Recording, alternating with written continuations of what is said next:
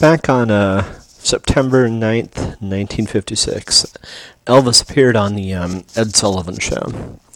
I think um, everyone who knows anything about history knows that uh, with this performance, at least in our world, he was seen gyrating his hips in a fashion that uh, was regarded as overtly sexual. Now, what ended up happening was um, this is actually one of the first times that uh, censorship started occurring on American television. And as a result, what ended up happening was they ended up showing Elvis from the waist up. Now, this wasn't true for a great deal of the world. And what ended up happening is this has actually caused a um, a rift, if you if you will. So, in our version of Los Angeles, and in particular the uh, United States, that actually, you know, it was kind of a pivotal thing. You know, censorship really hadn't um, hadn't been overt up until that point. It had been more hidden, you know, with what things with where things had been, and a lot of people, particularly women, at that point were sexually repressed as it was. So what ended up happening was uh, this also I- introduced inside the United States the um, something called the eight second delay, or what they refer to as a broadcast delay. So we're basically anything that goes out on public TV and everything, it became a well known fact that the networks were actually um, delaying things, in a lot of cases, actually hiding things, manipulating things for the public and everything. The public became quite quite uh, accustomed to this.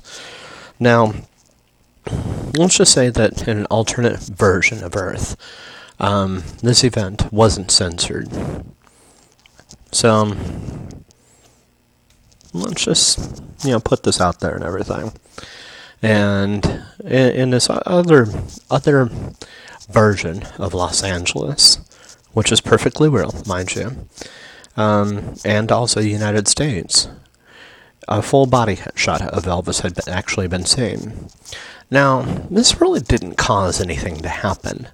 You know, um, it was very, very indistinct, the differences, you know, between seeing him gyrating versus not. It left a lot to the imagination, you know, about what, or I shouldn't say a lot. It left a very little to the imagination of what was going on, but it still left just enough to the imagination that the American public ended up saying, you know, at least in our reality what's going on down there versus, you know, in this alternate reality. Everybody knew what was going on. You know, Elvis is gyrating his, his hips and ended up uh, simulating more or less fucking a girl. No, so now, up until 1970, um, I think it's um, May 4th to be precise. Uh, there was something called the Kent State shootings. Now, history, um, for the most part, between these two different versions of Los Angeles and the United States, and the world for that matter, was pretty similar in between the two. And um, what ended up happening at the Kent State shootings is, you know, the same on both planets, or both versions of Earth, if you will. So, just imagine, if you will, that there's two distinct and very subtly different versions of Los Angeles that are actually forming at this point.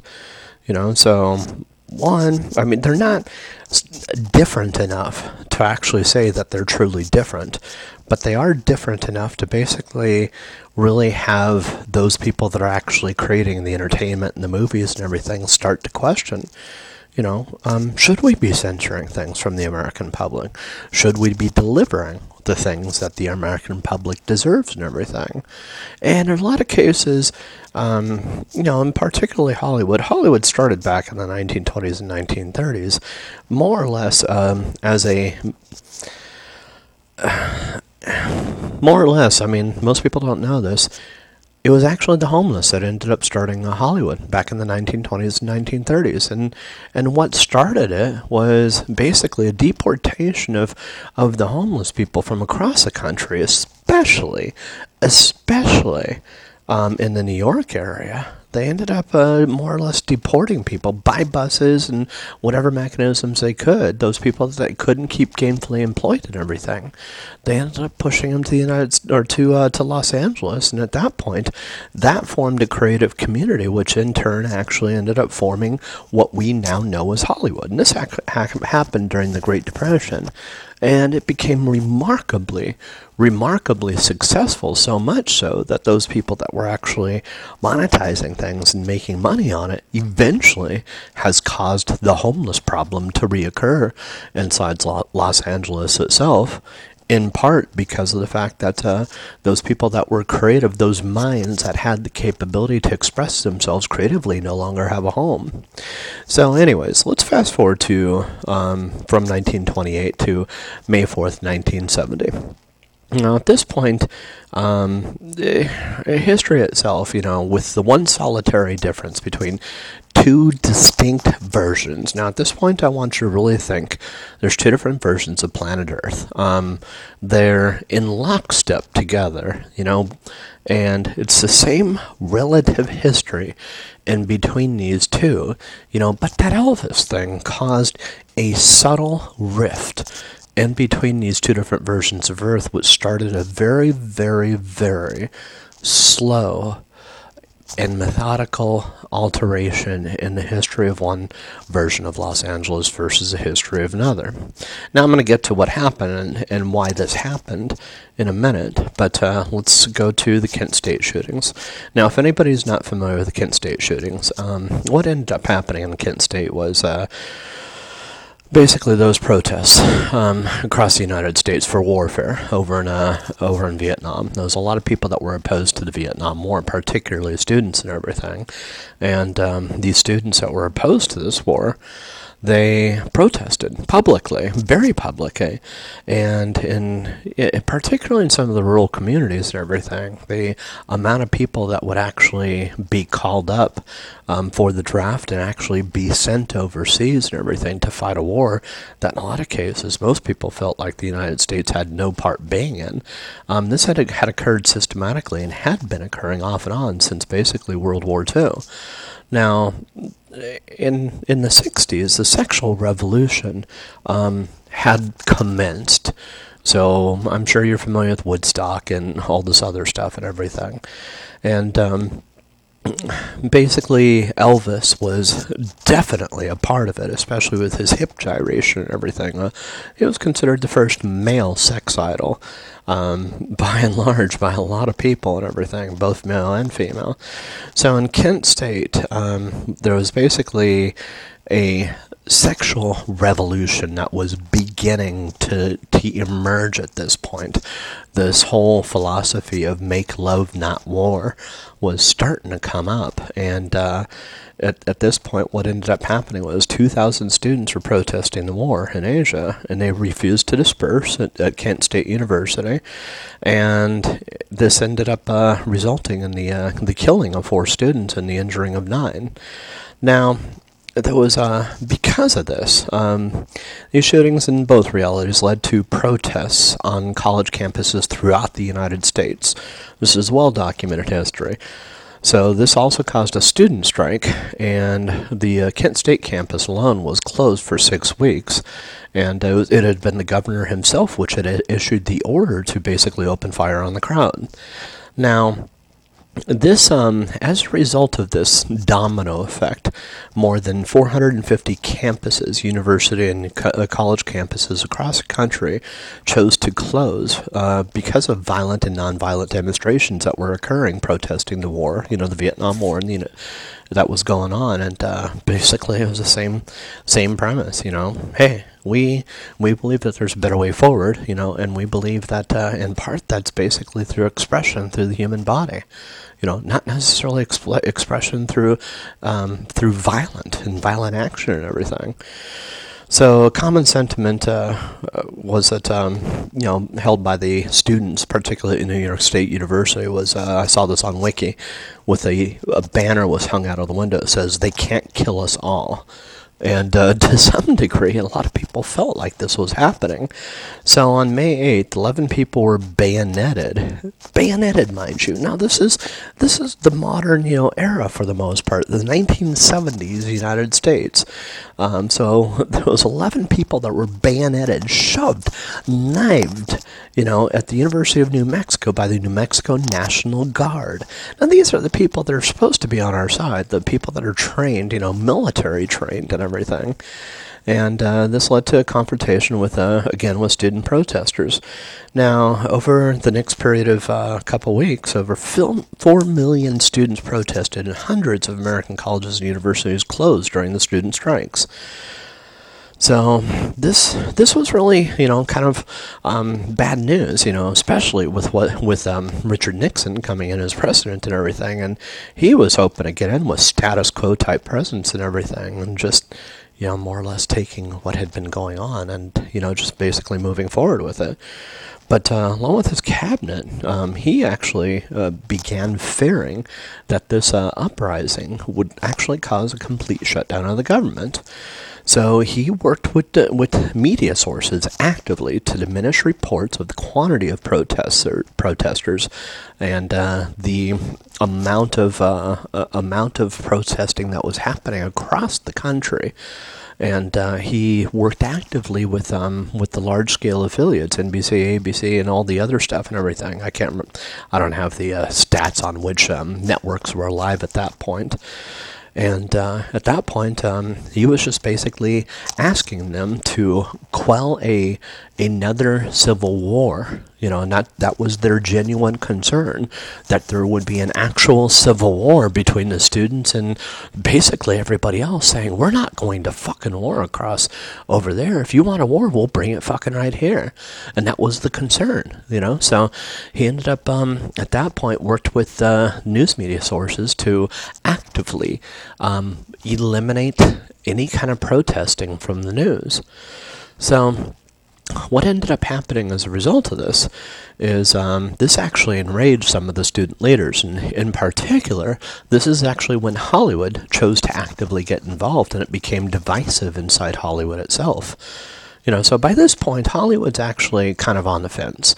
You know, they're, um, you know, in, in both realities. And at this point, let's be let's make it clear: it's this divisive issue whether or not the president should be able to censor information that's actually going out to the American public or not, whether or not the public actually deserves to know what's really happening in the in the uh, in the country. Now, th- this was the problem. Both sides understood, you know, that the censorship was happening for a reason. But both sides, you know, I mean, and the whole premise, the whole context, the whole possibility of a civil war happening inside the United States was feared by both sides. They they saw that the student actions that were occurring were so massive in the early 1970s and everything that that it could indeed actually lead to a very real civil war both sides in Hollywood, you know, whether or not they were for or against the president's actions, um, understood why the president did it. One side just didn't agree with his methods. The other side, you know, f- agreed with it. Well, those that disagreed, they at that point ended up starting to actually work together, and they actually worked together with student action or to, with student um, student leaders. Now, this led to shortly after um, the catalyst, the thing that really tipped tipped and caused that divisive thing that was going where anybody that was on the fence over in Hollywood um, that was you know trying to figure out what side they belonged to and everything. Those news reports that were occurring there was a protest that had actually started occurring in DC where more or less it was a million people plus actually appeared in D.C. to protest the uh, the war and also to basically call you know call for the impeachment of the president and everything, saying, "Look, we're not putting up with this shit anymore. We're not interested in going to war and continuing this bullshit and everything." So there was a million plus people. Now here's here's an interesting thing that's actually said in our history Um, this is actually true for both histories, too. So, in the sexual revolution re- reality, Ray Price, Nixon's chief speechwriter from 1969 to 1974, recalled the Washington demonstrations where more than a million people, as he was quoted, was saying, that the city was an armed camp. The mobs were smashing windows, slashing tires, dragging parked cars at intersections, even throwing back, back bed springs off of overpasses into the traffic down below.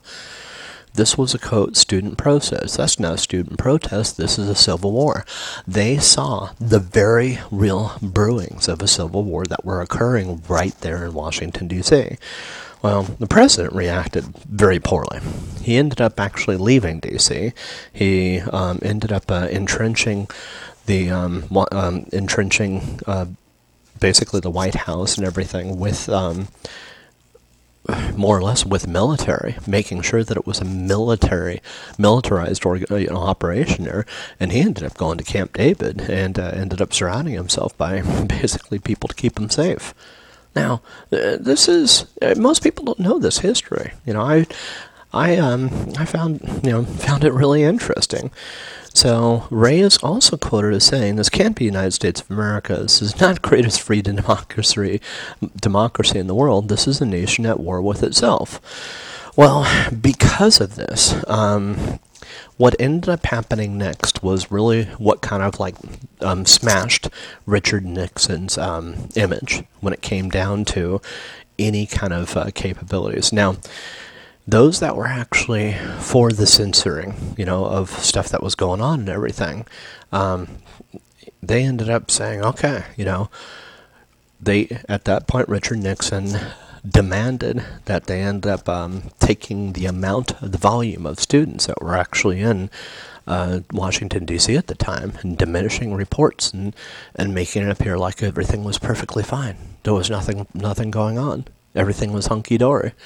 Um, yeah, there's a few students here and everything, and that's actually what was publicly released.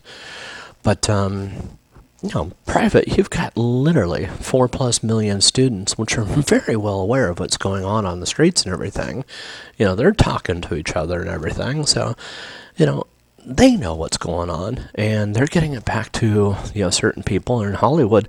This for those that were actually on the fence, basically saying, "Look, the students are protesting, and and they're demanding some kind of different action being taken." You know, you've got two major problems here. Number one, you've got warfare that's happening over the over in uh, Vietnam. Now, Richard Nixon himself has basically said that he wants to pull out of war. You know, plain and simple. However, he has also stated and made it clear that if if they were to pull out, um, his his stance was that cannot be done immediately because of the problems that will occur both domestically and abroad. So he refused to, and he refused to bend, you know, to the will of those that were actually involved in this. So that was actually just a big, huge problem, you know, where it's it's not that he wasn't trying to address the concerns of the students, um, but he just didn't want to do it in an accelerated time frame that they were interested in doing it in. So at that point, he ended up, you know, more or less found himself in a little bit of quagmire over in D.C. and everything. So this is, um, I wrote down this anti-war sentiment ran strong. The students catalyzed together in what f- became known as the sexual revolution. So in much the same way that World War One, World War Two, Civil War happened and everything, this sexual revolution uh, was no less important and pivotal as the Civil War itself in America's history. Now, and this led to, you know, again, unfortunately, Richard Nixon's continued censorship of media, starting with the diminished reports of the number of people protesting in Washington, stood in stark contrast to what this movement represented, which was transparency in media and a complete elimination of censorship altogether. You know, so the students, along with a lot of people in Hollywood, were interested in just basically you know transparency. Not not just government transparency but transparency in in um, in events that were happening. They wanted quote and I'm doing a little uh, Richard Nixon quote the truth. You know um, when it comes down to it though it's like uh, was it um, a few good men and Jack Nicholson the truth. You can't handle the truth. So um, student leaders at this point ended up um, marketing a highly controversial, uh, working with uh, Hollywood at this point. Um, they just ended up at this point, rather than focusing on overthrowing the government, you know, which was entrenched at this point, they ended up basically saying, okay, you know, if we go to war, you know, this presents a problem. It's no less different than the Civil War. It's leading to violent and armed conflict, and they saw that there was a problem with this approach. You know, they realize that this is going to result in the same shit that's been happening, you know, over and over again, you know, with some of the things that had happened in the past. So what they ended up doing at this point was they ended up working with Hollywood, you know, student leaders ended up working with Hollywood and said, look, we've we've got a um, an idea for a highly controversial, sexually graphic movie, and at that point, um, that's the Hollywood people, um, and the uh, Hollywood people turned around and said to the student leaders, "Hey, do you want to market it for us? We're interested in transparency. A part of transparency also basically means that there's no filters, there's no censorship on Hollywood itself." So at, this point, um, you had never had pornography or anything like that in public media or anything like that, and this actually had the uh, the production of the film um, on that was released June twelfth, nineteen seventy two. The movie called Deep Throat a movie featuring graphic depictions of sex never before seen on public screens nationwide.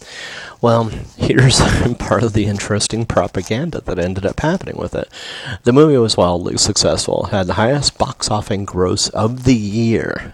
Of the year pulling in a total of 500 no 600 million dollars and it quadrupled the next closest movie's box office revenue so now, I found this interesting. The next, um, next closest movie was actually Godfather. It was, and this is the interesting thing. It is what is marked down, if you actually look at media sources and everything, as being number one in the uh, in the world um, for box office revenue. Godfather is. And this is thanks to, guess who? Richard Nixon. So, in any case, I'll get to that in a second. But, uh, so the exceedingly well-known movie starring Marlon Brando, Godfather, his second highest gro- uh, grossing movie that year, making a meager 150 million by comparison to Deep Throat's 600 million. Deep Throat a hardcore, you know, graphical sex movie and everything, made literally four times the money that Godfather did. So, with the with the movie's uh, success, um, this wasn't an anomaly. Uh, another movie that landed in the top 10 movies of that year for revenue was an independent movie also featuring graphic portrayals of sex, a movie titled Behind the Green Door. Um, it placed fifth, grossing $50 million, even though it had a budget of only 60 grand. And it uh, it actually placed uh, behind the well-known movie Poseidon Adventure, but in front of another well-known movie known as Deliverance. So it actually made more money than Deliverance did. It has, you know. So shortly after the phenomenal first weekend release, though, media reports failed to report Deep Throat's box office busting revenue, and instead only listed Godfathers and this prompted misreporting, uh, an investigation, or the, this prompted an investigation by numerous uh, unrelated sources when they came to conclude that it, on, on June 17, 1962, a conspiracy was traced right back to Richard Nixon himself, and it had that he had been systematically working to manipulate the box office revenues and remove Deep Throat from the list entirely. He tried to get rid of uh, both uh, Deep Throat and also uh, Behind the Green Door, but that didn't work.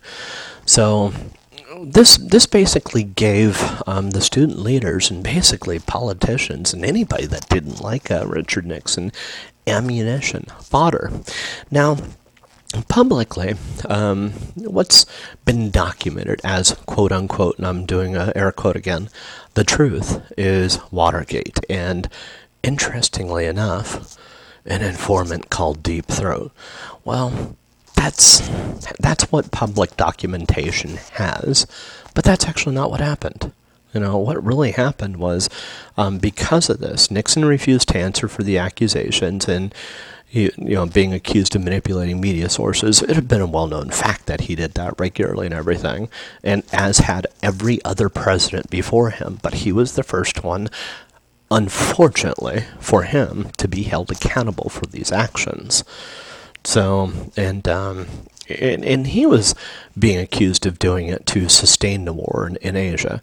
Well, the accusations weren't far from the truth, but they were a manipulation of the truth. You know, he wasn't interested in sustaining the war per se in Asia.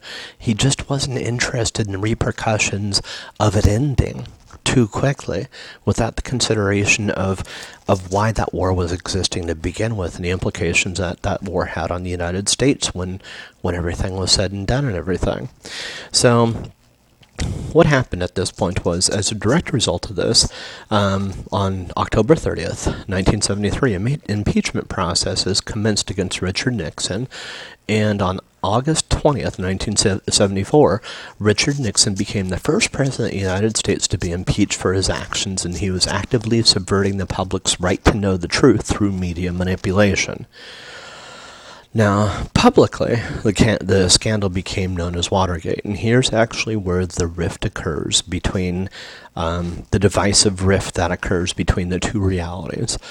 Um, one version of Los Angeles, you know, which is the version that uh, exists in well, more or less, you know, the world as I see it right now, but there's another world that I see too. I'm seeing two different worlds right now. And this other world in Deep Throat wasn't the informant. Deep Throat was the movie, which had failed to appear in the position it had justifiably earned according to box office revenues, and the real re- reason Nixon was impeached. And this became publicly known, you know, in media. And basically, the whole idea and, and concept of transparency and everything ensured that the public was aware, you know, that basically people that worked in the government were accountable for their actions plain and simple. You know, you can't um, claim a legacy, you know, of malfeasance and everything, and continue doing it yourself. You know, and at that point claim it's because of everybody else has done it before you. And that was kind of the point of this alternate reality. You know, just because other people have done it before you doesn't entitle you, doesn't obligate you to do it. And this is actually what this alternate, how, how this alternate reality actually happened. Now, you might think that this alternate reality is fictional, not real. But let me assure you, it is. It's perfectly real. And it's where we get a lot of our material on this planet and everything. And I'm in active conversation with it. Now, with that said, in this alternate re- reality version of Los, Los, Angeles, the box office revenues and the reason for Nixon's impeachment, impeachment were publicly released.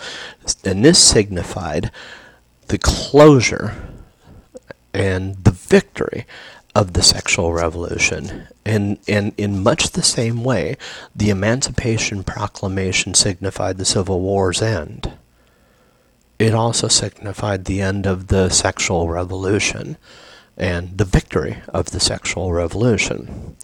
So at this point, you have, for the very first time, a hard split in between in the formation of two different realities. You have a version of Los Angeles which, and particularly a version of media in Hollywood and that kind of stuff, which is based on transparency and, and basically there is no censorship. You have the capability to be able to release any fucking thing that you want to, and as a result, this kind of stuff is actually going to go public and everything. So people will be held accountable for their actions. Period. End of story. Particularly people that are actually in government positions and everything. So there's that reality, and then there's the other reality well, basically, it's just, um, you know, the wars continued, kept continuing, and kept going and kept going and kept going. So, within uh, within days, and and and I'm not going to talk about our reality anymore. I'm going to talk about this other reality because our reality, you can look it up on uh, Wikipedia and all this other stuff. And this other reality, um, within days of Nixon's impeachment, troops were withdrawn from, from Vietnam. Now, most of mainstream media at that point, uh, that is, television, sh- television shows and movies alike, utterly embraced the ability to be able to release material freely. And at this point, um, graphic sex and nudity, particularly with the success of the wild success of Deep Throat and uh, and Behind the Green Door, um, made it so where they included graphic sex and nudity on regular TV within their programming. So some shows so, for instance, such as the Mary Tyler Moore Show, in this world, in this version of Los Angeles and the media world and everything, featured a nudist single, same played by the same woman, a nudist single woman um, named Mary Richards, who at age 30, she moves to Minneapolis from a rural community on the heels of being um, ostracized by her community for her choices to lose her wardrobe publicly. So, you know, it's basically it's a, it's kind of the same. Pre- it's a similar premise. And at this point, she's offered the position of an associate's producer, you know, which is why she's put on the news. She's one of the first ones that basically embraces nudity. She literally loses her entire wardrobe, you know, to basically, and this is why she's actually hired you know, because she's attractive and she's also chosen to be completely naked. And as a result, you know, Ed Asner ends up saying to her, sex sells, and that's why he ends up, um, you know, putting her on. So, uh, similarly, not, not, much later, Laverne and Shirley, while tame by comparison our reality, featured two lesbian women who regularly engaged in graphic on screen sexual acts. Now, this is true, you know, throughout this alternate reality. It started almost immediately with the success of Deep Throat. Within two years, you know, I had TV shows that were doing this graphically during prime time and that kind of stuff. Um, many other shows deviated from our reality in a similar fashion. So, whether it was John Ritter uh, pretending to be gay in Three's Company with two attractive females as roommates, a show which uh, received several People's Choices Awards in this alternate reality and Emmy, Emmy Awards for everything from Best Threesomes, Best Group Sex Scenes, Best Anal Sex Scenes, and Most Attractive Cast. You know, um, it received similar awards in our world. You know, but in this alternate reality, it's not what happened. You know, it's just um, same people, same same sets, almost the same dialogue in some cases, but remarkably different. You know, depictions of sex and nudity. So it's you know in our world it's demure. It's you know it's childlike. You know where in their world it's far from it. So um, that's uh, so. Oh, this is another one I found. The Bionic Woman, featuring Lindsay Wagner, was at first intended as a parody of the Bionic Man. So they didn't. They actually had the intention of making the Bionic Woman. Um, and uh, they had the intention of making it a movie, and it uh, you know, it was along the lines of like a Deep Throat. But once, and it had been planned well in advance and everything. But uh, once they actually you know found the mainstream appeal of it, they ended up basically putting you know Lindsay Wagner into the lead role, like Mary Tyler Moore. Um, she was the first superhero to refuse to wear clothes and was frequently sent on missions around the world. Which, and this is one of the first shows, shows of its kind that actually gained worldwide approval. Now, I'd always wondered about the success of Baywatch. Well, part of the success of Baywatch was because in this alternate reality, nobody wore clothes. Nobody. I mean, they're on a damn, damn beach and everything. We see bikinis and you know, t- you know, tank tops and everything, and they see basically people that are butt ass naked and everything, and some of the most gorgeous people that uh, that our society has to offer. So, you know, and this is actually pretty much par for the course. The things that we see in our reality are not one and the same that this other reality sees. You know, the same show you know, is in some cases very remarkably, remarkably different. I remember seeing a version of um, Oprah Winfrey from this alternate reality. And a version of uh, of this Oprah Winfrey show was the um, it was a time that um, Tom Cruise ended up um, he appeared on the episode and he was talking about his relationship with uh, oh what's her name um, he's just frantic and he's jumping up and down on on the uh, on, on the couches and everything, exclaiming his his love and everything. Well, I remember it was one of those times that I actually was seeing both realities at the same time, and um, I, I mean, on TV, mind you and uh, I'm I'm seeing it and I'm laughing because what's happening is I'm actually seeing Oprah Win- uh, Tom Cruise have sex with Oprah Winfrey, exclaiming his love for Katie Holmes. That's uh, that's who he's doing with, and he's fucking Oprah Winfrey all around the couch and everything, and that's why he's jumping around and everything. And it's just like this is this is what's considered normalcy in this alternate reality where basically people are having sex with everybody everywhere, you know, and it's just one of those things that they just do, and it's considered along the same lines as a handshake in our reality. You know, that's, and it all started with Deep Throat. Deep Throat desensitized people to, you know, from sex, where it's become something that's done for fun. You know, there's definitely a lot more perversion there and everything. You know, nudity is something that people just, it's not that they don't care it's just that they they tend to be a lot more liberated and, and have a lot more fun with it, and you know, just really, if somebody's walking around naked, yeah, they don't care. I mean, they still sell clothes. Don't get me wrong, but a lot of people choose not to have wardrobes, particularly in the warmer climates and everything. So, um, on the top 10 TV shows of 1977, so this is only three years after um, Nixon's uh, impeachment over in this alternate reality, only one show in the entire list did not feature graphic sex or nudity on a regular basis. And even then, there was one solitary exception to this, um, this one show. So the show's, you know, the show, show's name is MASH, and it uh, it featured an unpopular subject, you know, the Korean War and everything. And um, because they were still, you know, trying to respect some of those people that um, were returning from the war, that uh, you know that had returned from the war and everything, and just basically not not insult them by saying, hey, you know, it more or less, you know, we understand why you were there. We respect that you were there. You know, and we have a show for you just to understand it and everything, put things in perspective. But this isn't reality anymore. This isn't what we want in our world. We're going to provide shows like this, you know, on rare occasion, but this isn't our preference. Well, the funny thing about that show is it had Radar's Radar's ass on it. So, I mean, it's still you know quite naked. Uh, you know, he's naked in it in the, in the one show, but that's kind of funny.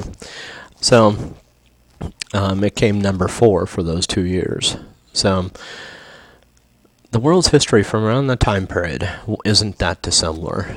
So we have tangent points in, in between our history. So the one tangent point, massive tangent point, is you know the Elvis thing. That's that's a tangent point that basically started what I consider is like a, a wave function. It it's the point of two realities separating ever so slightly, and then they come back together.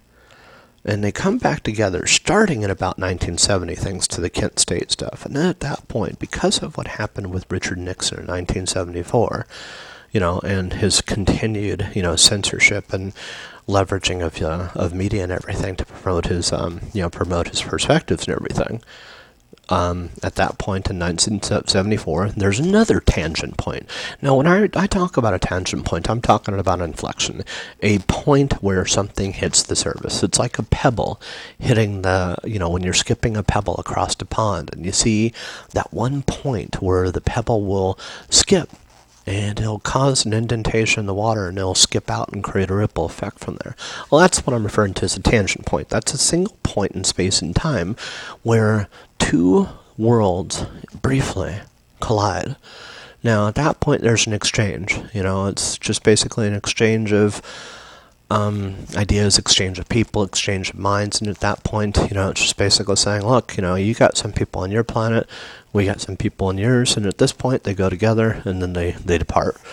And at that point, they wildly departed it, this, you know, because of what happened with Nixon. So, at that point, that tangent point ended up bubbling and creating two wildly different versions of of um, Los Angeles and of Earth altogether. I mean, and when I say wildly different, you know, it, it started with media, but I've seen things from around the world, you know, and how very, very different society and sexual mores are, you know, around the world and everything as a result of it. So, um, and this ended up happening you know, and basically the whole sexual attitude that was, per, you know, pervasive as far as, you know, sharing and, you know, just basically open sex and that kind of stuff was pretty much ubiquitous. It, it didn't just happen on screen, it happened off the screen. You can walk next door and ask somebody for a cup of sugar and their wife, you know, and, and more often than not, it's just like, you know, somebody will gladly gladly let you use their wife and everything for the evening if you're lonely. You know, and that's actually the weird nature of what society was like. You know, people weren't considered possessions, you know, in this alternate reality, but they were also they regarded sex, you know, in a in a way that um it was um it was something that just basically needed to be shared. I mean, that's the whole premise of what the sexual revolution was. So, at this point, this ended up causing a massive rift in between the two different realities. And um, up until this weird event happened in their reality, in our event, in our reality, we know perfectly well why it happened. But in their reality, there there wasn't any reason for it. They didn't understand it. That's September 11, 2011, um, the day the towers fell. Now, that happened simultaneously in their reality and our reality. Now, our reality, we have a whole history for it. We understand why it happened.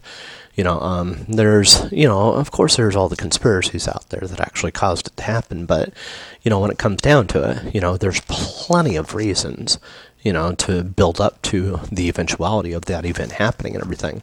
Where historically, they have absolutely no under they had at that point absolutely no understanding of why that attack happened um, they thought the world was kind of a perfect place. They thought that the world was moving around hunky dory and that um, transparency and everybody knew what was what everybody else was doing and there wasn't any problems and you know it's just like hey, this is kind of um, almost a utopia. And um, it was a little bit naive, you know. Um, I, I can't say naive. It was just a different perspective and everything. So what ended up happening was 9/11. When that happened, they didn't know why it happened. So at this point, they ended up investing a great deal of time and energy into discovering why it happened. Well, and this is actually when they discovered us. In their own way, they discovered the truth of something called the multiverse and the idea and concept of alternate realities and multiple realities. And at that point, they learned to, um, through an, a rapid advancement of technology and transparency through technology, they learned to communicate with these alternate realities. Now, it, it, took them a long time, you know, to actually figure out where things were going and why. Um, it took them, you know, a, a long time relative in a relative sense. And I'm going to say that in Einstein way without dig- digging deeper into it. And uh, once they ended up understanding the quantum nature of reality, um, at that point they had to actually turn around and they had to um, they had to understand how to leverage what they understood about quantum nature and how to how to actually oh, in a sense send messages indirectly. You know so more or less how to communicate through indirection, through without having direct connections. Now, part of the problem of of um, of alternate realities is there's an infinite potential that are out there. Now, of those infinite potential, there's a finite potential that can actually have an influence on your reality, and there's an even lesser possibility, you know, of realities that can actually not just directly influence you, but can also impact you in such a way that the World Trade Center's uh, destructing did. And uh, they had to learn to contact the one reality that was responsible, or, or the one, or, or what they considered a finite few in order to actually figure out what was going on. And at that point, basically teach me about what had happened, why it happened, and potentially change the course of things. Now, this is actually why I'm doing the Grand Theft Auto modification. I'm going through and I'm learning about their world, you know, from my own perspective. Um, we're working together in our own way, if you will, um, to come up with a better path forward. You know, to basically take some of the things because now that they've learned to put their own world into perspective, understanding, you know, what caused those events to happen to begin with. They're not disclaiming or claiming responsibility for the problems that have occurred in their reality and that have actually bled into other realities and everything. But they're also not saying that they're unwilling to change, too. So that's actually what I'm working with with uh, Grand Theft Autos. I'm just basically paying a lot of attention to the sexual and you know the social norms that are in their society. It's very profoundly different. You know, um, here in our reality, for instance, you know, it's just like teen sex and you know, sex and anything to do with sex that's underage and everything is typically regarded, you know, with really a tenacious, just um, loathing, you know, to some degree. We're over there, you know, it's very different. You know, sexuality, you know, from a very young age is taught and preached, and it's just basically shared among family members and everything. Literally, family members, you know, so you can be eight years old in this other reality. And I'm not saying this is the way they want to maintain things you know, but you could be eight years old in this alternate reality where, you know, dad might be basically asking for a hand job. Well, this is the reality that, that has been created as a result of embracing total transparency and everything, you know, since Deep Throat. Now, I'm not making this shit up. You know, this is more or less how things have gone. But what they're not interested in is basically alienating every other reality out there by persisting this this mindset and this framework and everything. So that's among the reasons I'm working with them. I like the idea of being a little bit more liberal, you know, and inviting a little bit more liberal nature, you know, of sexuality into my own world. And I don't like the idea of including things like that, you know, but I I like the idea of certainly, you know, desensitizing the American public and everything to you know, to sexuality and maybe altering it, you know, substantially and everything and deviating in that direction. Um, I don't know. Maybe in the long term, head towards that direction, anyways. I mean, well, let's be clear. I'm bored, you know, in this reality and everything. I'm tired of seeing violence on TV. I'm tired of, you know, of being threatened when I hung out, hung out at um, over to Starbucks and everything on a regular basis and everything, and I do believe that my society and my world needs something new. Well, sexuality seems like the obvious one direction to head, you know, and space and Star Trek and that kind of stuff seems like another obvious direction too. Well, take the two and combine it. You know, I've never seen a, a spacefaring society that's actually sexually promiscuous. So why not consider that? So uh, that's the that's the resistance I'm receiving from their world because if they had their way, um, we would head directly in their direction and everything. And you know, I mean, it's like our society, our world. You know, we're we're fixated on on our perspectives and everything. I'm like right in between. I'm just basically saying, hey, I like the idea of bridging the two. You know, I like the idea of saying, hey, you know, um, there are certain things in one reality that I like, and there are certain things in this reality I like. You know, I like, I like how, in a general sense, I mean, they're they're very quick, you know, to basically want to beat the shit out of somebody else because of transparency. Now, you might say that the whole concept of war and violence and that kind of stuff um, should have made this go away, right? No, that's not the truth. What ended up happening was people just kind of like, you know, ended up losing their ambitions. And if you ever seen the movie um, The Invention of Lying, you know, they they feel that um, you know that complete openness and everything um, means speaking the first thing that comes to their own mind. Well, they don't understand that, you know, that they have a, a history of animal nature and everything that they're defying to actually become human. And reverting back to that animal nature isn't the answer. You know, now they're going to fight with us because they don't understand that this whole reversion process and everything is what's is what's guiding them to actually be quote open and honest and everything and that's actually you know the whole animal nature and basically wanting wanting to fight somebody that actually opposes you, you know, when it comes down to physical violence and everything. They don't view this as war, you know, because you're not amassing a whole group of people in order to be able to achieve it. Yeah, they don't understand very well where war came from to begin with.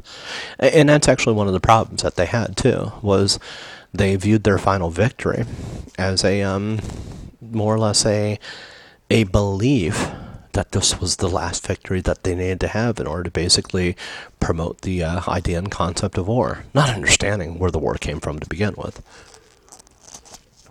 So, in any case, um, I'm making um, making my modifications to Grand Theft Auto day by day and everything, and you know, I'll make some changes here and there, and I'll hear in my own way through my mind now. I feel like I'm a channeler to some degree. Um, I'll hear some suggestions and ideas. I have some ideas of my own, and I've learned to basically filter out which one's which, which one's you know coming from a foreign source, or which one's coming from my own mind and it, um, it, I it, this whole tough, this whole battle that I had inside my mind almost drove me crazy for years. You know, but now that I've been able to filter out my own thoughts from what I consider this other collective's thoughts, it's become a lot easier, you know, to figure out what I want versus what's being suggested to me, and basically finding a way to make a compromise, or, or in some cases, just basically saying, no, fuck no, I veto that and uh, to some degree, I kind of understand you know, Nixon's position. Nixon is one one of my favorite uh, favorite presidents, and um, not necessarily for the decisions that he made from a, a sexual perspective or anything like that, but because he stood his ground and he did the entire time. He believed in what he had to believe in, and he dug in his heels now, did he end up in a position? This is actually my question. That he crafted, handcrafted, because he was done with leadership? I'm suspecting he did. The timeless nature of the mind, and people, my interpretation of a person. I may see several presidents when in fact there was only ever one man. And that man got tired of the battle and said, I'm just done. I'm ready to move on. So, in any case, I've um, made a couple new changes to Grand Theft Auto. Um, one of them is on the pier. I found a uh, really cool ad of a uh, woman carrying a surfboard, a McKee surfboard, and everything. And um, usually things for lesser costs. Um, you know, things where the advertisers might not have quite the money.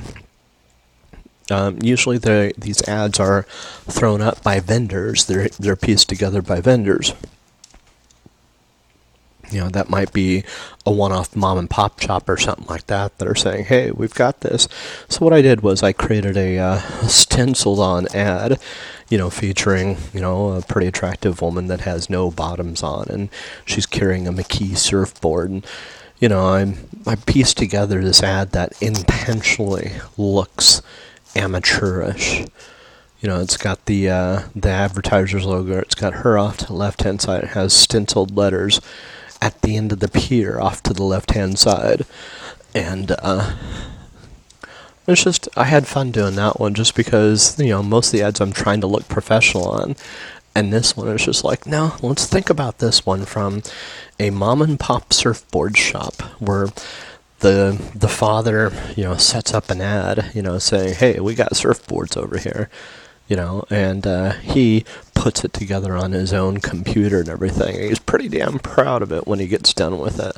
That was my perspective on that one, and uh, I just I smiled when I put that one out. You know, it's just like that's that's really fun. You know, just thinking about something from somebody else's perspective like that and everything. You know, um, let's see what else did I do? Pier billboard, I got that one. Um, oh yeah, that that one in particular though, I found a cool way to uh, to basically track these um, track the images down. Now, Grand Theft Auto, um, and I'm learning about three dimensional design as I reverse engineer this thing. Um, it's really kind of interesting, just because it in itself, all this stuff has been reverse engineered to throw this presentation together. And it really does look like the Grand Theft Auto game itself um, was reverse engineered to begin with. I'm suspecting, I don't know, I mean, there isn't any. Whoever organized this thing to begin with, um, it, while it could be a team, there's no organizational structure to it that really makes obvious sense from a, a high level organization perspective. You know, so what I'm saying is, you know, for me, I, I've been working in the corporate world for years, and we had you know, I was an architect for a little bit. In a lot of cases, you know, you've got somebody that actually takes things and says, hey, let's put this here. You know, you're going to have things here, you know, here and here. And here's our naming conventions. And when you want to find, you know, something for this resource, here's where you're going to go.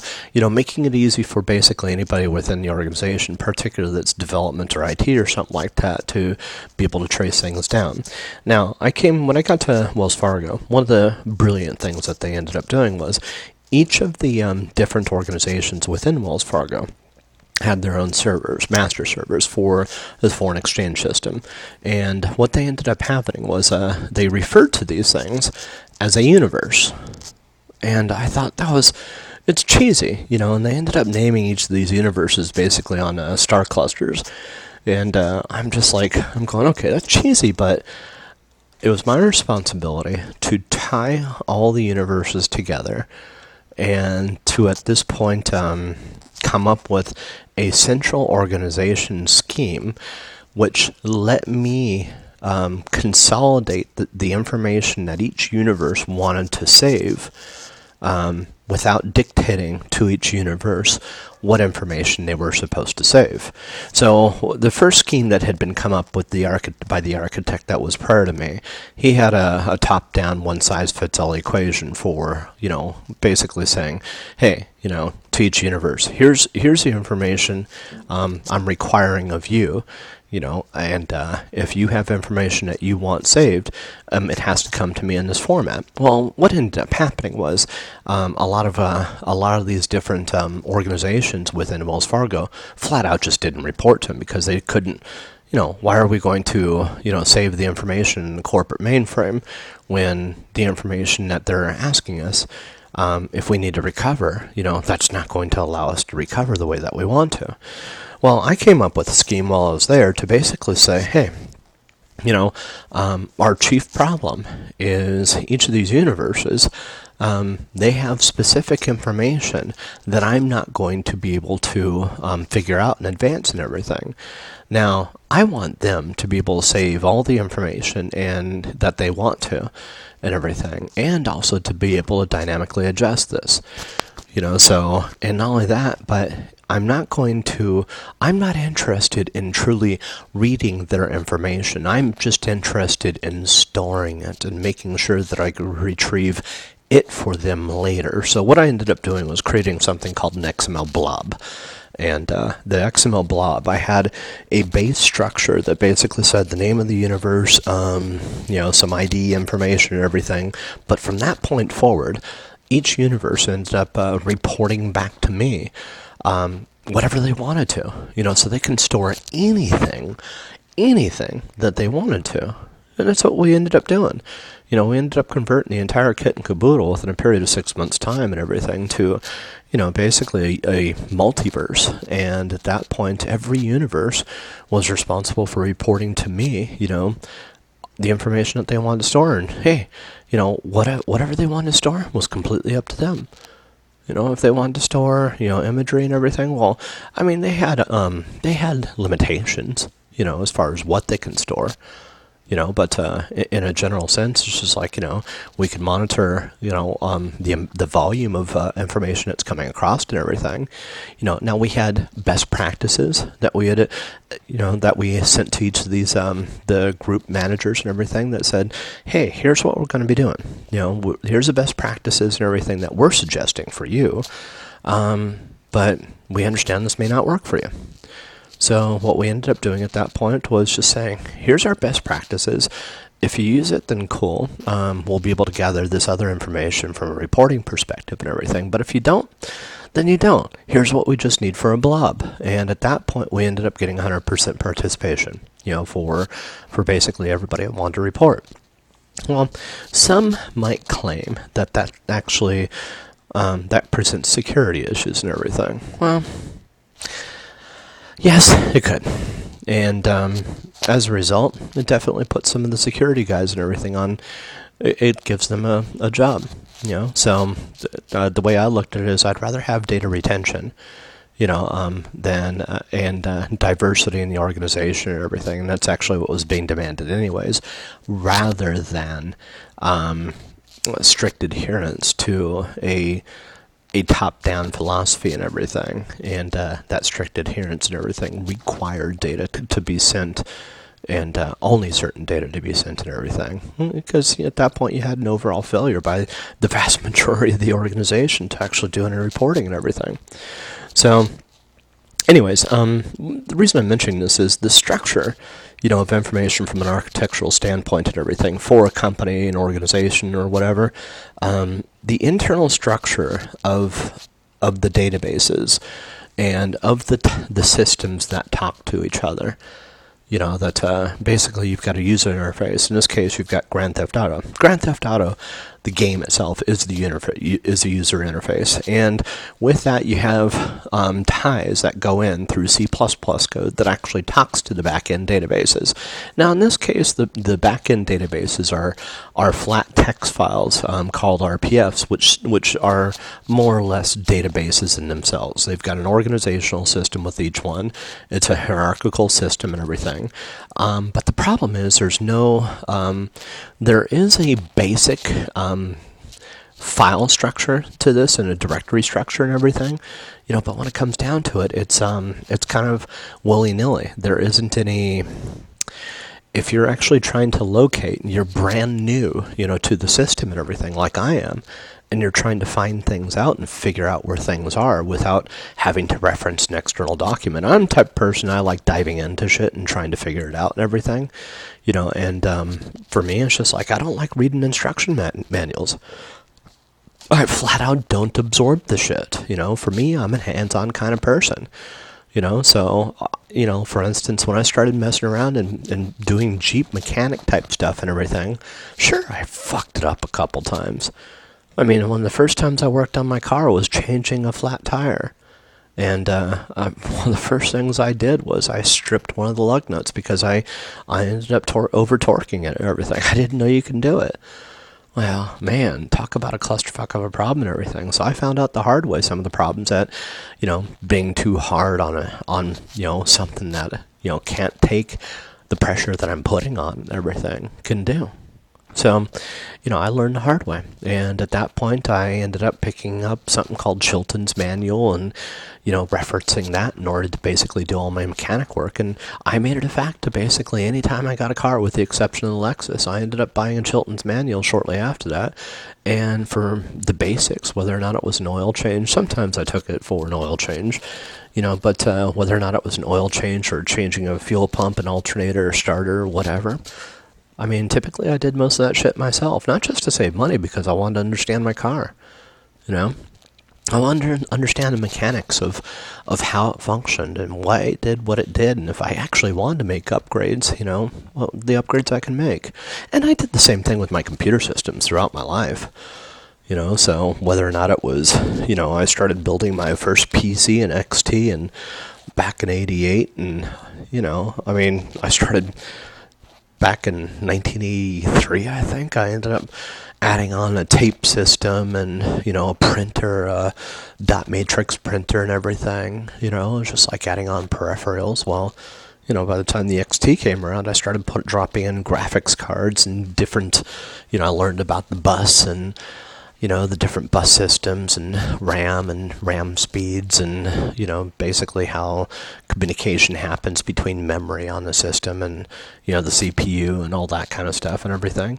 This is among the reasons I learned about PCs the way I did. Well, the same thing holds true for, you know, for data systems. And this is nothing more than a data system. You know, so Grand Theft Auto is a game, you know, as a client. It's a well made client and everything. Talks to um, an RPF or it, it, communicates and reads an RPF file. And that RPF file is a data database. And uh, it, uh, it's a data store, I guess is a better word for it.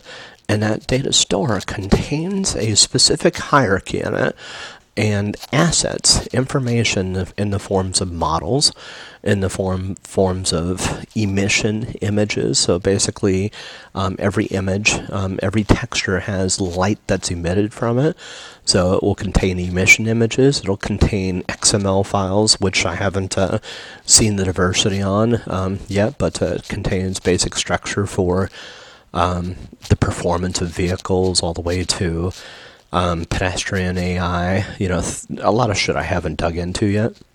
And then in, in addition to this, it also contains uh, the uh, textures themselves, the images that actually get pasted against the models. So where when I look at a, a picture of a billboard on, you know, or a, a billboard that I'm actually seeing as I travel down Sunset Boulevard in this virtual reality, um, I'm actually seeing a billboard, you know, and I'm seeing an image on that billboard, and an image that I built myself. So this is um, this is a structure, but while this structure is decent, for me jumping into it from the outside, there's no high level um, design on it. You know, so as I look at this and as I see um, you know, an image of it's called SS1 underscore 08 underscore slod one. Well, I know that uh, that um, level or LOD probably stands for level of detail, and it's a low level of detail. I know by the naming scheme, SS require uh, is a reference to Sunset Strip. Um, I know the one prefix, or the SS1. Um, is rather meaningless, and the underscore is the zone area it refers to. So 08, um, 02, so it's like SS1. 02 occurs west of 08, occurs west of 09, occurs, and so on and so on. So 11. And as I go down the street, um, I'm sorry, 11 is further west than 10, is further west than 9. Is it? Hold on, let's see. 9, 8, 2.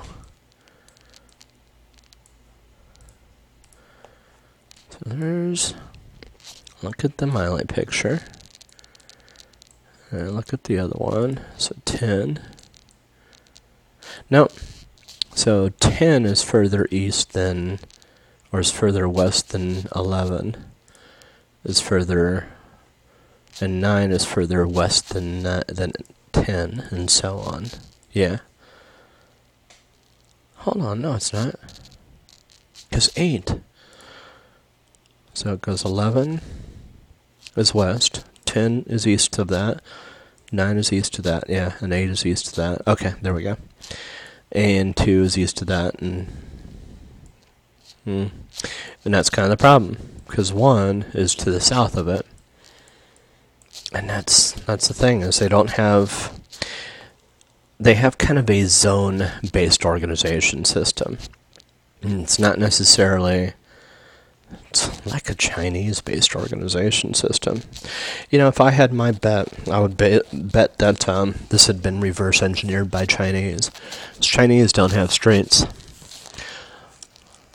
Chinese have zones. They don't have addresses per se. They have locations on the uh, in the zone. So my bet is this is actually reverse engineered at first by the Chinese. They just applied their own way of thinking to this, and this is how they see the world. They organized it accordingly. So me, what I'm going to do is, um, well, I mean, what I would have done is I would have organized this in a very different way, and basically made it so where you have um, street names. And one of the modifications I'm going to make to this thing is is gonna I'm going to go through and actually start giving streets street names. So if you come up to like Sunset Boulevard, you have a stop sign here. Well, in my reality, you've got a street sign, and that street sign will indicate this is Sunset Boulevard, and you're on the corner of Sunset Boulevard and whatever street and everything. And um, that's one thing I'm going to do is I'm going to add some road signs to it. And uh, what I've done is I've created a little list of things I'm going to add. And um, that's one big thing I'm going to add. Now I have a couple other things I put on my list. Let's go to my list. Um, so modified billboards. That's uh, that's obvious. I'm doing. That's ongoing. Um, add street and road signs. Create and fix addresses. So I've noticed in this uh, this world the addresses. Um, I want it to appear more Western-like. So like this right here, I've got 0604, 0605, and the building next to it doesn't have a number on it. Building next to that doesn't have a number on it. To that doesn't have a number on it, so if I keep going down that street, none of the buildings have numbers on it. Not a single one. Until, let's see, I keep on going, keep on going, keep on going.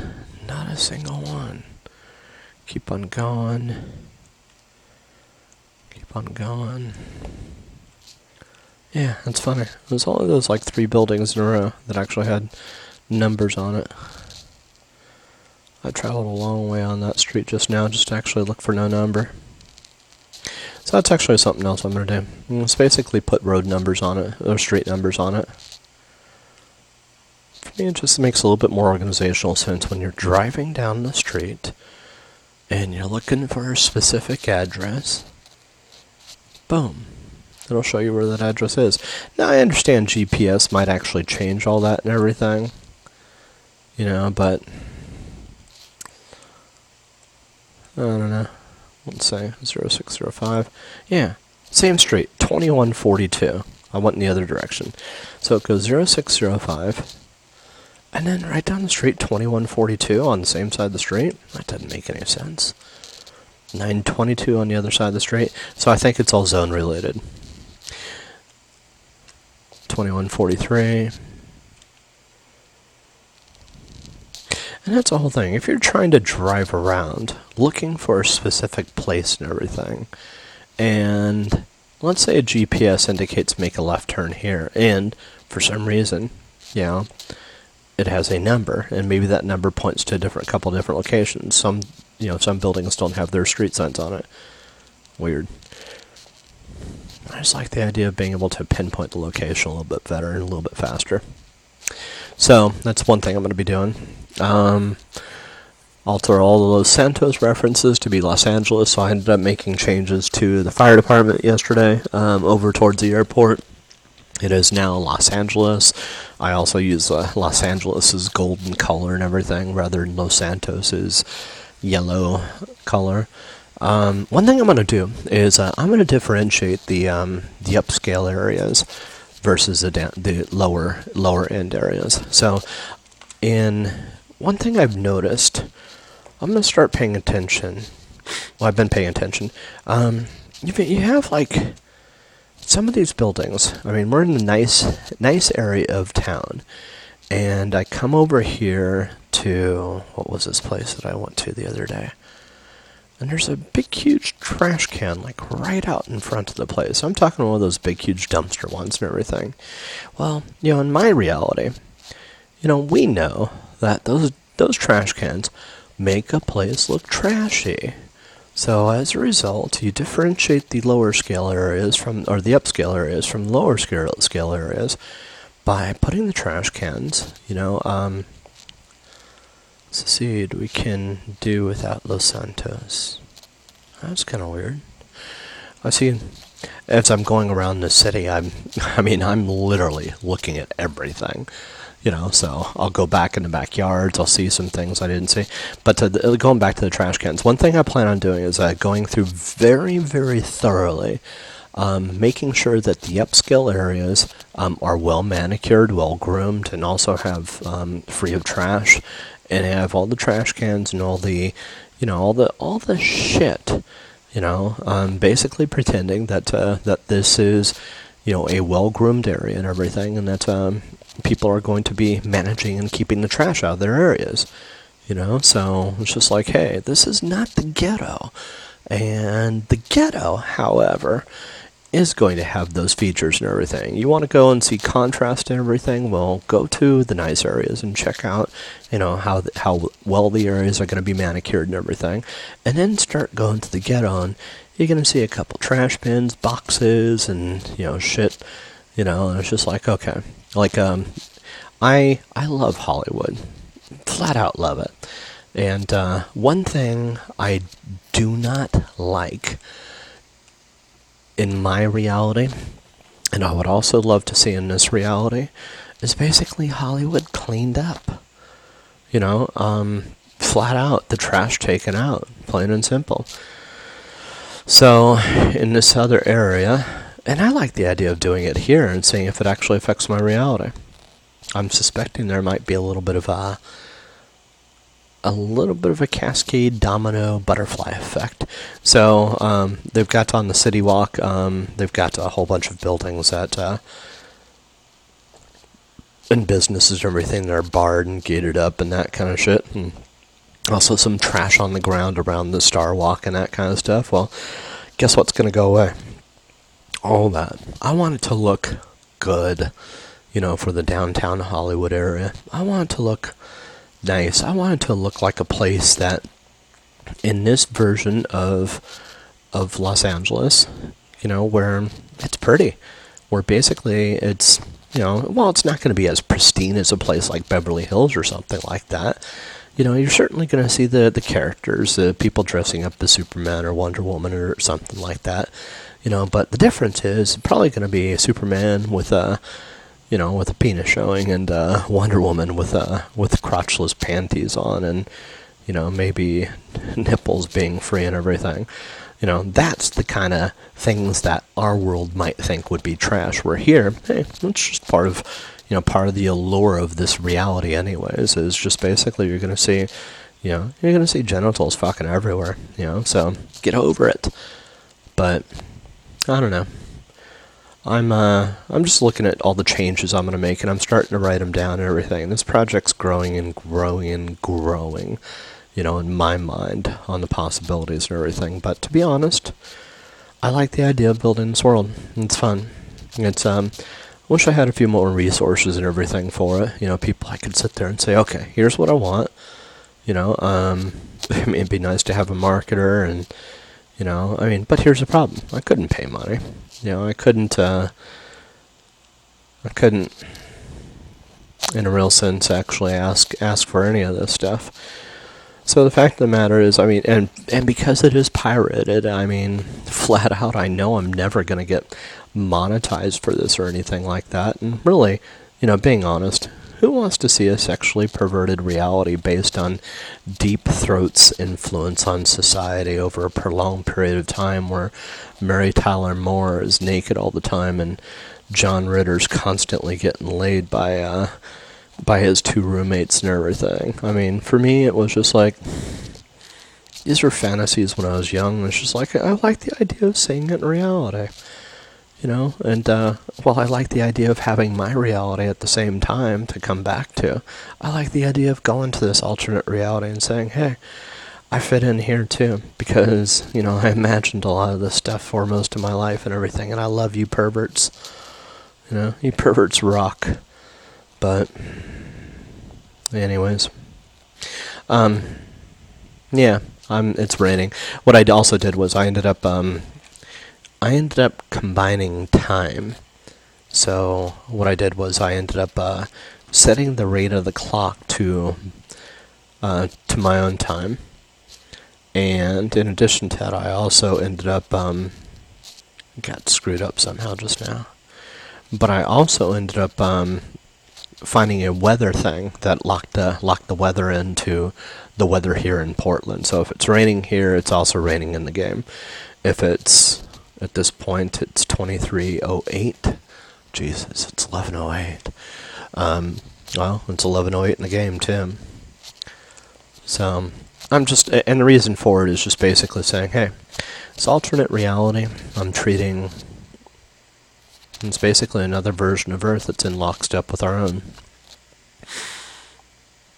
Yep, I'd love to go visit there. Yeah, particularly once I've got some of the kinks worked out and some of the ideas worked out. And, oh, I gotta fix that poster. But, in any case, I got a lot of work to do on it.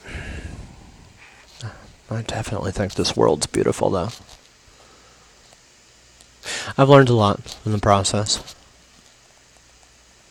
Not just um, about alternate realities and the multiverse and why it is fact and has to be fact and yet not at the same time why some people just won't accept it and that's okay because that's they're forming their own reality.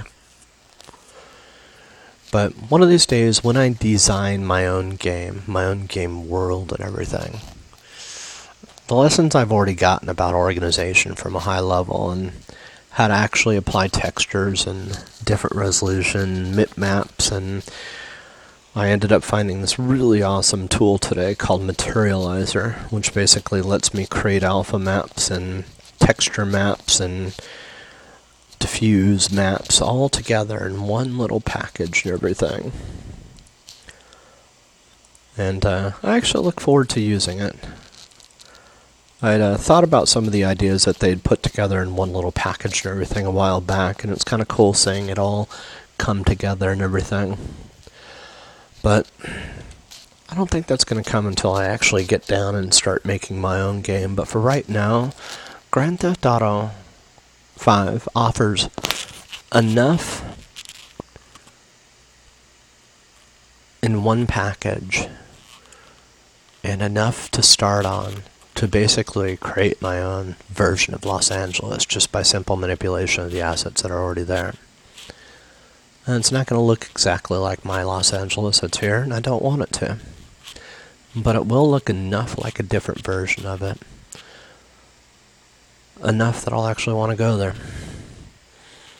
And spend some time there myself. That's really the goal, I suppose.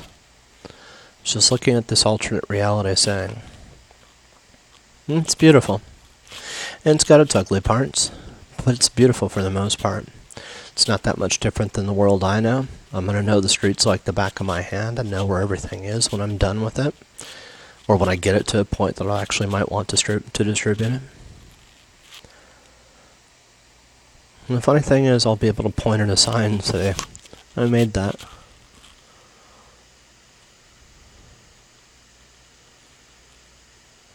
That's something I can't do in this world. Anyways. Have a good night.